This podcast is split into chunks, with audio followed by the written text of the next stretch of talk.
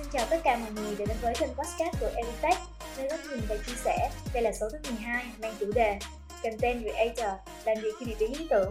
Khách mời hôm nay chia sẻ cùng các bạn là leader bên team SEO Marketing của Evitech, một cô gái vô cùng xinh đẹp, là chị Phương Anh. Ngày hôm nay của chị như thế nào hả? Cảm ơn em. Thì công việc hôm nay của chị cũng khá là nhiều, chạy deadline nè, nhưng mà tâm trạng của chị khá là tốt, mình được làm việc chung với mọi người. Dạ vâng, em cũng rất vui khi được làm việc với chị Phương Anh trong số podcast ngày hôm nay. Thì cũng chia sẻ với chị là công việc của em là một social media. Ngoài công việc mà tạo các tương tác trên mạng xã hội á, thì công ty cũng giao cho em một việc đó là truyền thông nội bộ. Thì em nghĩ là muốn làm tốt cái công việc này á, thì mình phải quan tâm cũng như tìm hiểu mọi người trong công ty như thế nào. Thì đầu tiên là em có tìm hiểu về bộ phận marketing. Những cái bạn mà viết content thì em có để ý là các bạn có lúc hay bị bí ý tưởng nè. Có khi nhiều bạn là không biết viết gì hay bắt đầu viết như thế nào. Thì trong số lần này, chúng ta sẽ cùng bàn về chủ đề khi trở thành một content creator mà bị bí ý tưởng thì sẽ có cách nào để khắc phục vấn đề này không ạ? Thì với các bạn làm sáng tạo nội dung hay là viết content thì việc bí ý tưởng là một tình trạng xảy ra như cơm bữa vậy đó. Như chị, từ một bạn content mới cho đến khi mà đã có kinh nghiệm ở trong nghề, nhưng mà đôi lúc chị vẫn bị bí ý tưởng nữa mà. Nhưng mà điều quan trọng chị nghĩ đó là mình phải tìm ra được cái cách giải quyết được cái vấn đề đó. Dạ vâng, thì bản thân em là một social media, khi mà em làm kịch bản TikTok thì em đôi lúc cũng bị bí ý tưởng, muốn chi là các bạn viết content là phải viết liên tục. Vậy thì theo chị Phương Anh, chị có thể chia sẻ với em là chị có, khi mà chị bí ý tưởng thì chị có cách nào để khắc phục, cũng như là làm cho bản thân có cái ý tưởng trở lại một cách nhanh chóng hoặc là gần nhất mà. Thì với các bạn làm content creator hay bất kỳ vị trí nào khác như là social media giống như là em, thì những lúc bị bí ý tưởng thì cách đầu tiên mà chị nghĩ là mọi người nên làm đó chính là để cho đầu óc của mình thư giãn. Đây là một cái việc đơn giản, rất là hiệu quả, nhưng mà dường như là mọi người không có áp dụng cái cách này nhiều. Theo như là một thầy của James Richard đã từng nói là live it for one, let your idea fire you.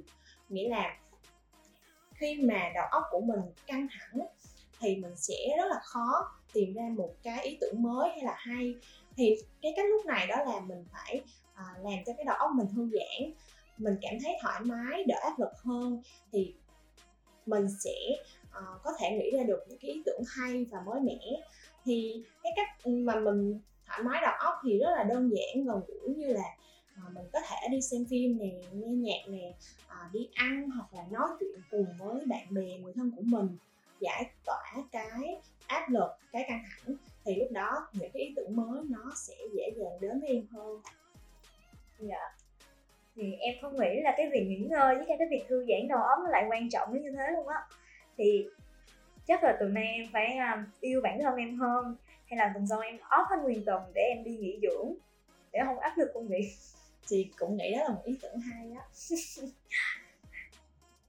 Thì tiếp tục chia sẻ thì cái cách thứ hai mà chị nghĩ cũng rất là hay đó chính là mình research thị trường hay là tham khảo các cái bài viết tương tự, các cái ý kiến của các content creator khác.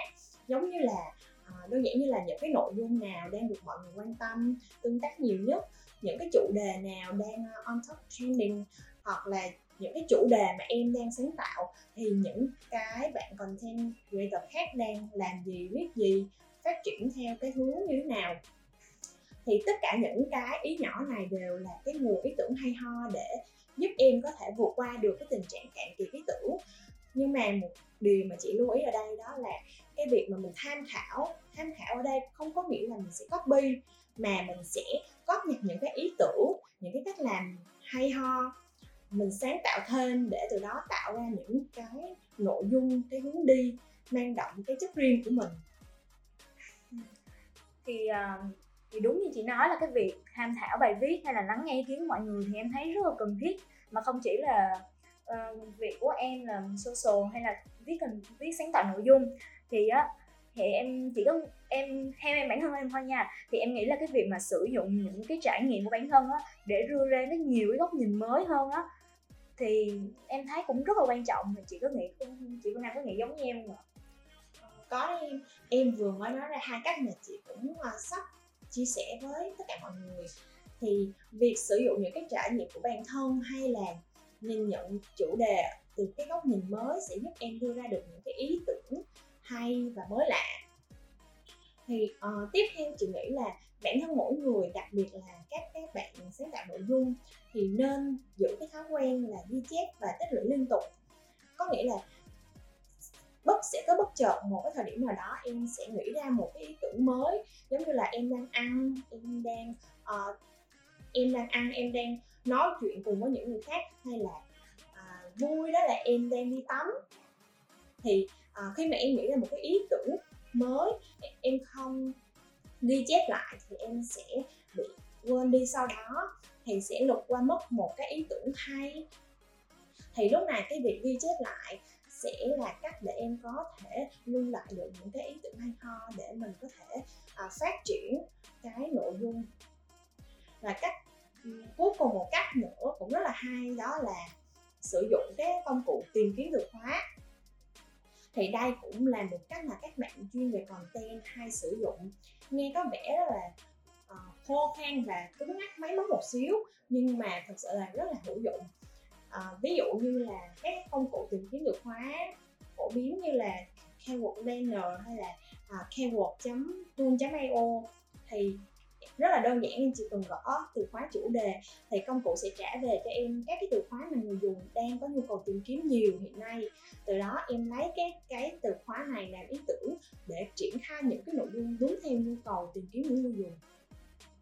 Vâng, với những cái gì mà chị chia sẻ, cũng như em cũng như mọi người cũng đã biết thêm được cái nhiều cách để có thể gỡ rối khi mà gặp cái tình trạng, cái hiện tượng mà bị cạn kiệt ý tưởng. Đến đây thời lượng podcast cũng đã kết thúc. Em cũng như tất cả mọi người cũng cảm ơn chị đã dành thời gian để chia sẻ và đồng hành với em trong số podcast ngày hôm nay. Chị cũng rất là vui khi hôm nay được ở đây nói chuyện với Hạ, cũng như là chia sẻ những cái kiến thức mà mình có được đến với tất cả mọi người. Mong là những cái kiến thức này sẽ giúp ích cho công việc của mọi người. Vâng, một lần nữa Hạ xin cảm ơn chị Phương Anh và mong rằng sẽ gặp chị Phương Anh trong những số podcast tiếp theo nha. Và cũng hẹn gặp lại mọi người trong những số khác thú vị hơn nhé. Hãy đăng ký kênh của podcast của Evitech và bạn sẽ có thể đề xuất cho chúng tôi là những chủ đề mà bạn